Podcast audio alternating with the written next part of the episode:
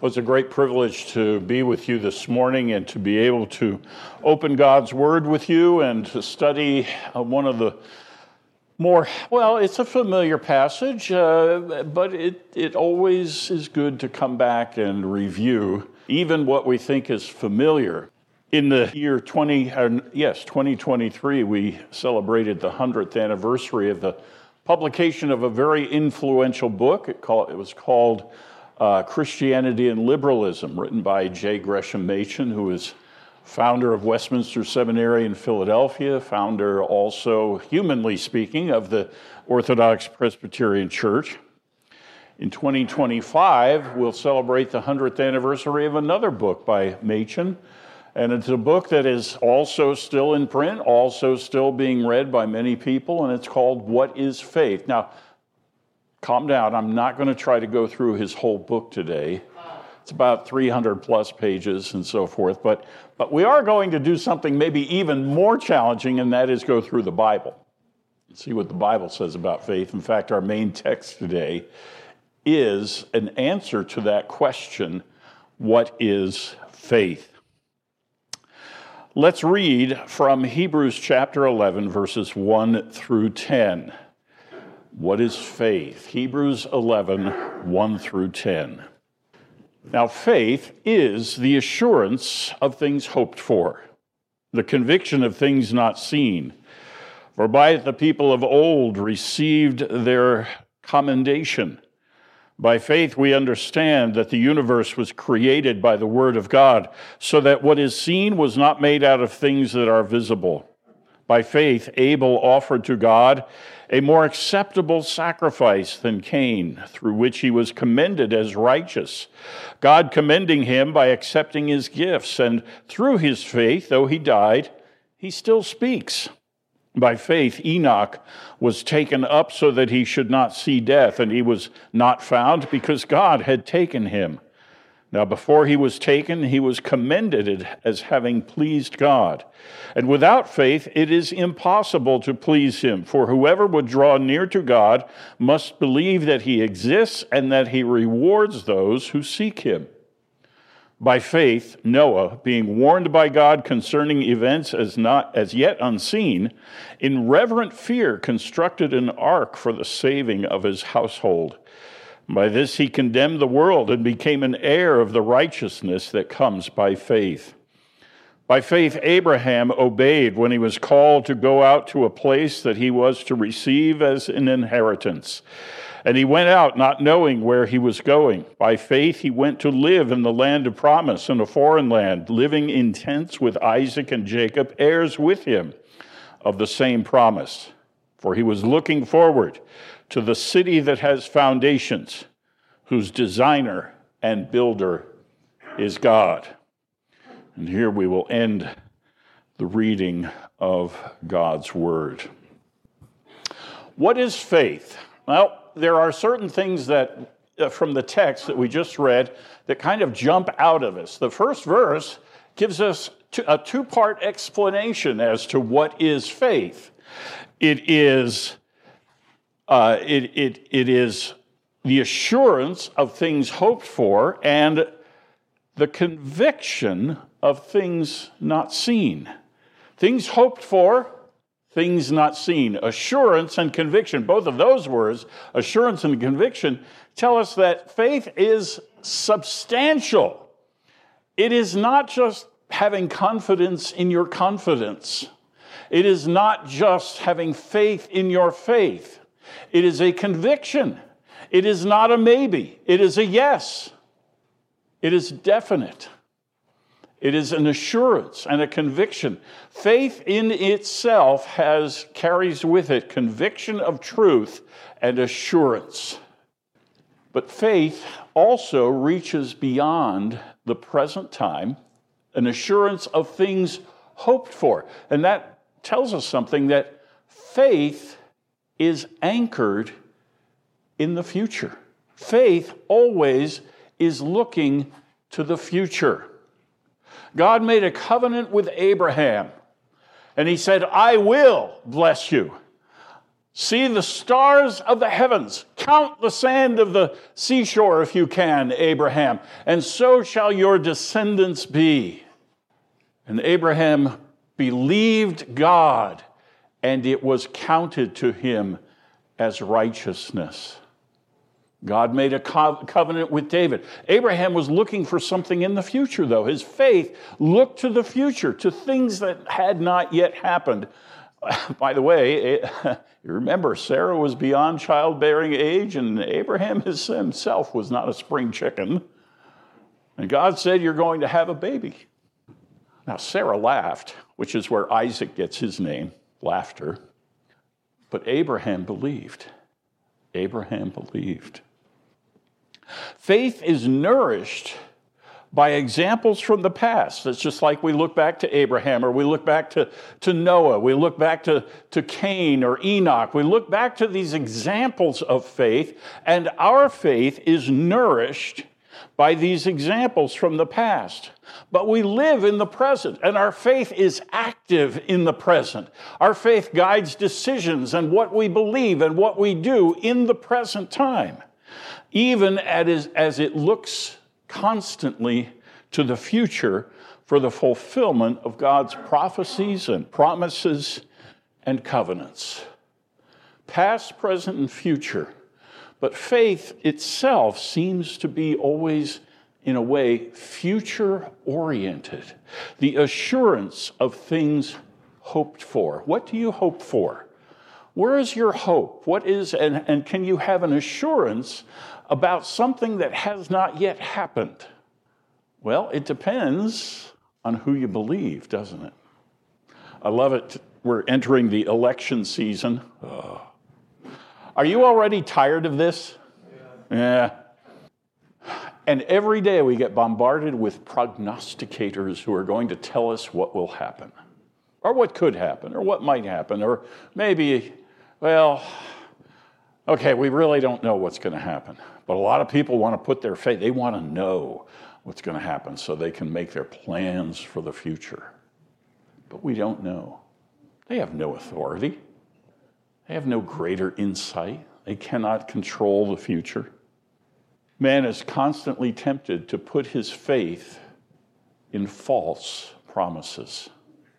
Eve put her faith in a false promise. Again, it was kind of looking to the future. You shall be as God, something that's coming in the future, Eve, if you just listen to me. Take the fruit. It's okay. You'll be like God. Now, we all know how that worked out.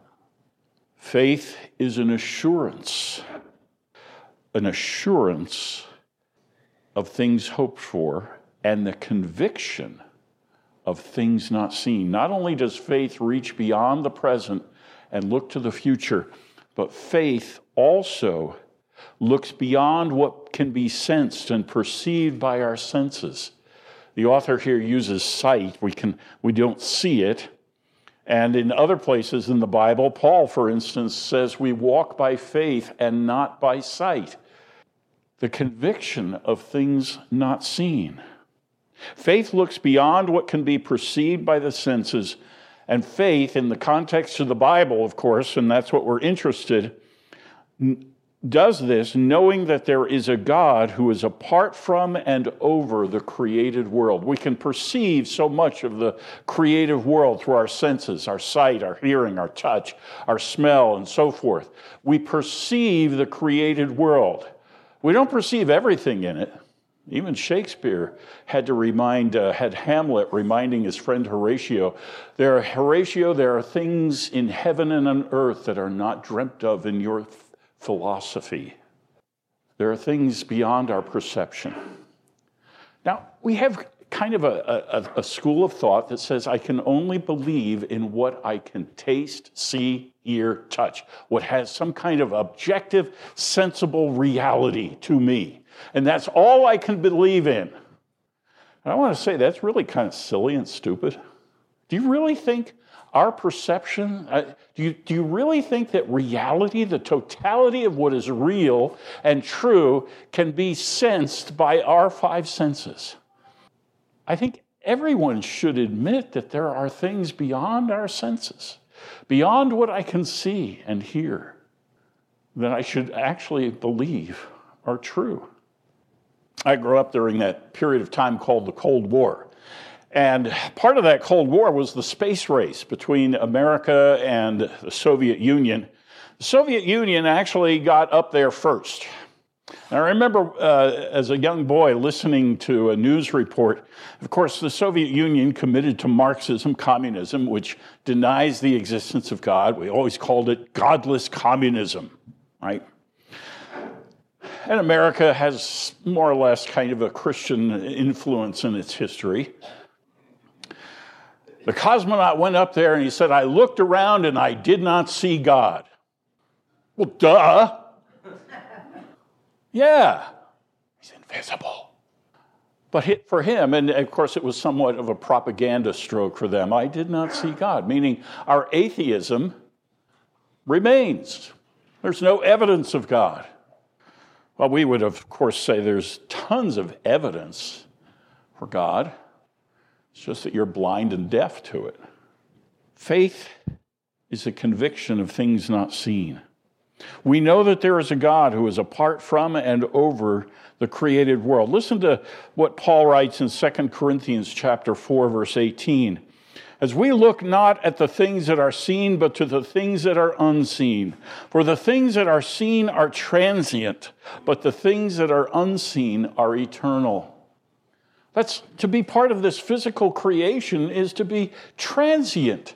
It's here today. It's going to change. It's going to disappear. It's going to be folded up. The skies rolled back as a scroll, even. Peter writes, 1 Peter chapter 1, beginning at verse 6, In this you rejoice, though now for a little while, if necessary, you have been grieved by various trials, so that the tested genuineness of your faith, more precious than gold, that perishes, though it is tested by fire, may be found to result in praise and glory and honor at the revelation of Jesus Christ. Though you have not seen him, you love him. Though you do not now see him, you believe in him and rejoice with joy that is inexpressible and filled with glory, obtaining the outcome of your faith, the salvation of your souls. Faith is not bound by time, it looks to the future. Though it may be instructed and nourished by the past and put to use in the present, it is looking always to the future. Faith is not bound by what we can sense with our five senses our sight, our hearing, and so forth. It realizes there, there is a God who is invisible and yet who is very real, and he has left his fingerprints and footprints all over this creation. We may not see him, but we see what he has done. Second point faith is anchored in the Word of God. Could you tell as we sang Psalm 1 just a few minutes ago that the man envisioned in Psalm 1 is a man of faith. First of all, he does not stand with the sinners, the scorners, the, the mockers. He, he, he, he shuns those. What does he do? He nourishes himself on the Word of God, the instruction. Torah means instruction, that it's, that's its broadest meaning. He nourishes himself on the Word of God. And that word of God, as he takes it in and meditates on it day and night, brings a fruitfulness to his life and a confidence in the coming judgment. Sinners will not stand. Sinners are like the chaff. The unrighteous, the wicked are like the chaff that the wind drives away. There's no stability, no permanence. The righteous will stand in the judgment, but God, but, but the sinner will not. That is, the, that is a picture not just of a, a kind of legalistic law keeper, it's a picture of a man of faith who reads and meditates and believes God's word. Faith is anchored in the Word of God. The revelation, the verbal revelation from God to man, simply put this this way faith believes what God has said. I think we can remember that, can't we? Faith believes what God has said. The writer of Hebrews 11 gives us a, an example. And he talks about creation. By faith, he says, we understand that the universe was created by the Word of God, so that what is seen was not made out of things that are visible. By faith, we understand, this is verse 3 of chapter 11. How could we believe that the creation was brought into being, that the universe was brought into being by the Word of God? The powerful Word of God. How, anyone here today who was present at the creation? Did you see it happen? No, we didn't see it happen. We have to rely on a written record, and we believe what God has said. The written record tells us that God, by his powerful word, brought this creation into being. In the beginning, God created the heavens and the earth. Then God began to fill the creation and to bring order to it. He said, Let there be light. And all of the days of creation uh, are this, this grand procession of God's creative acts in which He speaks and it happens. If you want to know what the Big Bang Theory is, actually, God said it and bang, it happened. Okay, sorry. I know, keep my day job, right? Our faith is informed by the account of Genesis 1 and 2 and other passages of Scripture where we are told that God spoke and it was so. It came into being. We have this written account.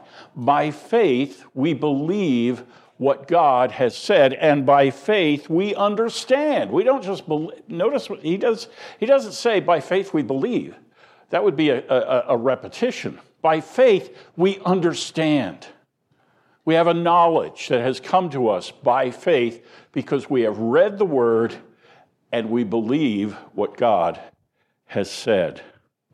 I want to draw your attention to another passage from our secondary standards. We read two questions from the larger catechism a while back, but I'm going to read to you a, a paragraph from our confession of faith. It's chapter 14, paragraph 2, and it's on faith. Uh, what is uh, deals with this issue of faith. In paragraph 2, it says this By this faith, a Christian believeth to be true whatsoever is revealed in the Word for the authority of God Himself speaking therein. Why should I believe the Bible? Because of the authority of God Himself. Well, isn't that circular reasoning? Hmm, okay. God can't be contained in a circle. Trust me. If there's all, all, re, all reasoning about authority ultimately comes back to a circle. Why do you believe? Because I want to believe it. But why do we believe God? Because of his authority. Because of the authority of God speaking therein and acteth differently. Faith acts differently upon that which each particular passage thereof containeth, yielding obedience to the commands, trembling at the threatenings, embracing the promises of God for this life and that which is to come. But the principal acts of saving faith are accepting, receiving, and resting upon Christ alone for justification, sanctification, and eternal life by virtue of the covenant of grace. I asked you how many of us were there at the dawn of creation and saw it happen. No one raised their hand. Indeed, we were not there. I, will ask you again how many of you saw Jesus preaching and healing? And how many, of you, how many of you saw him? And how many of you are convinced because you saw him that he is the Son of God? We missed that one too. That's over 2,000 years ago. Well, about 2,000 years ago. But we have a written record of it. We're going through one of those records in, in the studies on Mark. that uh, Pastor Darrell is leading uh, the messages from Mark. We believe God's word. Notice in this paragraph from the Confession of Faith, it starts off with a general idea of faith that it believes and acts upon the different parts of Scripture in, in appropriate ways. It obeys the commandments, it, it trembles at the, at the judgments uh, of God. Uh, it uh, the threatenings. It's it embraces the promises of God for this life and that which is to come. But then then the writers of the confession narrow their focus very, very tightly down to the central part. The, he said the principal acts of saving faith are accepting, receiving, and resting upon Christ alone for justification, sanctification, and eternal life. We were not there when Christ walked the earth. We did not see his crucifixion. We did not witness his birth, his ministry, his crucifixion, his resurrection, or his ascension. But God ensured that there were eyewitnesses who wrote their account of his life and his ministry and recorded his words. John specifically said that he was writing his gospel so that you might believe that Jesus is the Son of God, and believing in his name, you might have eternal life. He wrote it, He ensured that we would read it. He sent messengers throughout the world to proclaim it. How beautiful are the feet of those who preach the gospel. And we have believed it. We have believed it on the authority of God, the author of Scripture. We have an assurance and a conviction that these things are so Faith is focused then on the person and work of Christ. Remember, this is the emphasis of, on the book of Hebrews, written to Jewish Christians who were being pressured and persecuted to some extent, but pressured to go back and renounce their faith in Christ and return back to the fold of a, I would say, corrupt, unbelieving Judaism Judaism does not have to be corrupt and unbelieving. It is, in fact, the religion of the Old Testament. But this version of it was corrupt and unbelieving, and the Christians are being, the Jewish Christians are being pressured to go back to it. The writer of Hebrews teaches them over and over again, but you have now something better. You have a better high priest, a better prophet than Moses, a better high priest than Aaron. You have a better covenant than the old covenant, and you have better promises. Why would you go back to the old ways, to the, the, the distorted ways? Why would you go back when you have a perfect mediator? And in Him and Him alone, you have an assurance and a conviction about what is to come, even eternal life.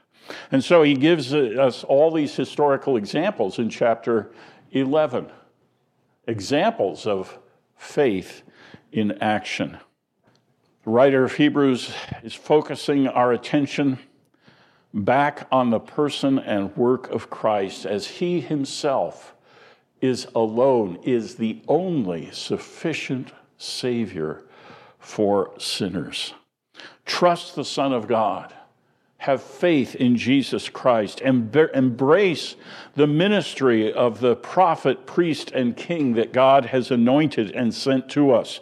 Look beyond today to the future promise of eternal life and inheriting the eternal kingdom. Be certain of the power of the risen Christ, even though you have not seen him, to deliver you from sin and judgment and bring you safe to a city not made with hands, just like Abraham. That's where faith comes down to its tight focus on the person and work of Christ. Should you have faith in the church? The church, in its best times, is an instrument that God uses for the gathering and the perfecting of his people. But you know as well as I do that the church often disappoints and is unreliable. It's not an ultimate authority. Christ speaking to us in Scripture, God speaking to us in Scripture, applied to us by the Holy Spirit, pointing us to Christ is the, is the authority that we trust. We acknowledge and assent, agree that what the Scripture teaches us about Christ is true. We acknowledge its truthfulness and we put our trust in Him. Brothers and sisters, all that we say about Christ, though, does not avail you anything until you trust Him. If you are a drowning man or woman or even child, and you're floundering around in the water, the boat has, the boat, or you've fallen overboard, you're floundering in the water, and you're going down and you can't swim and you can't save yourself. But I'm up there on the, on the deck of the boat with a, with, a, with a, a, a buoy, a ring, a life ring to toss to you. And I toss it to you, even as I would share the gospel with you. It's not just sharing the gospel, but preaching, proclaiming with God's authority the gospel to you. And I would give you God's command that you should believe and repent. Repent from your sin and believe the gospel. Hold on to that life preserver. And you're, you're floundering in the water and you're splashing around and choking on the water as it gets into your mouth. And you look at the life preserver and says, Yes, that's a life preserver. And I truly believe that that's a life preserver. It's not going to save your life until you reach out and grab it. And you can know many things about Christ. You can even agree that there are many truths that the Bible tells us about Christ, but you must embrace him. You must hold him to your heart. You must say, Lord, I come to you, a vile sinner, worthy of nothing but death and judgment. But I trust in Christ. Who shall lay any charge to God's elect? It is Christ who died. So I urge you, if you have never come, if you have been a listener, and maybe even as John Bunyan described himself one time, a brisk talker in things of religion. If you if that's where your comfort zone is, I want you to break out of that comfort zone and embrace Christ as he is given to you in the gospel. I don't preach a lot anymore. So I'm really I'm going to make the best of this. we have examples in Hebrews 11 Abraham, Noah, Noah first, Abraham. God told something, Noah something that was going to happen, but he hadn't seen it. It hadn't happened yet, but he believed God and he built the ark according to God's command. He saved himself and his family and said he became an heir of the righteousness that is by faith. God told him, he revealed to him what was to come, and Noah believed. Abraham was told to go to a land that he had not seen, the conviction of things not seen. And he obeyed, he believed. God actually, there are at least three places in the book of Genesis where God speaks to Abraham and assures him of his covenant promises, and Abraham believes. And then there's that beautiful statement in Genesis 15 a statement which echoes down through the pages of Scripture, is quoted in the New Testament, and is kind of a motto for us. Abraham believed God, and it was counted to him as righteousness. Examples for us. Jesus told his disciples, In the world you will have trouble, but be of good cheer. I have overcome the world. The Bible tells us this we walk by faith and not by sight. It also teaches us that faith is the victory that overcomes the world. In the book of Revelation, there's a scene in which the uh, Satan arises and accuses the believers, the, the, the, uh, the, our brothers, the believers, and he accuses them before God. And the Bible says they overcame him by the blood of the Lamb and the word of their testimony. They testified to the truth and power of the Lamb of God. And his redeeming blood shielded them from the accusations of Satan. When the world tells you that what you believe is a lie, we say, But I believe God is a God of truth who cannot lie. It's in the book. He does not change and he cannot lie. Therefore, my faith is founded upon the eternal word of an eternal, unchanging, truthful God. When the world mocks because we do not join with the world in its rebellion against God, its sin, its rejoicing and celebrating of evil, we know what we believe from God's word. There is a day of judgment, and the wicked will not stand in the judgment, but the righteous will be saved. When temptation comes to us, and we see, we, we are tempted to taste the pleasures of sin for a short season, and they're so attractive, and they're so fulfilling, we think, and they're so present right in front of us. All I have to do is reach out for it. And we remember the words of Scripture you cannot be a friend of the world and a friend of God at the same time. And faith is the victory that overcomes the world. When hardship comes to you, we overcome by saying, I have put my life in the hands of the living God. And as Samuel Rutherford once wrote, or at least the testimony that he left, which was put into a, a beautiful poem, he says, With mercy and with judgment, the web of life he wove. And we have the record of Job. Shall we not receive good and evil from God? He blesses us in good times. By the way, He also blesses us in the bad times. The sovereignty of God becomes a great source of peace in troubling times. When death sharpens his blade and points his bony finger at us and says, Your time is near. I remember what God has promised life, life, eternal life. I remember that I have a resurrection to look forward to, and that I will inherit a land in which there is no curse, no death, no suffering, no weeping, where death has, has been transformed from the ultimate enemy to my graduation day. To be absent from the body is to be present with the Lord. These things I believe, and I am assured that they are true, even though they haven't happened yet. And I am convicted that they are certain, even though they go beyond the ability of my senses to perceive them. Let's pray. Heavenly Father, teach us to believe your word in all things. Teach us, Lord, to put our faith in you, not in ourselves, not even in our good works, not in the world around us, but in Christ alone, in the gospel alone, the Word of God, in you. Teach us, Lord. We might say with the centurion, Lord, I believe Help my unbelief. Strengthen us in faith, Lord. For it's in Jesus' name we pray. Amen.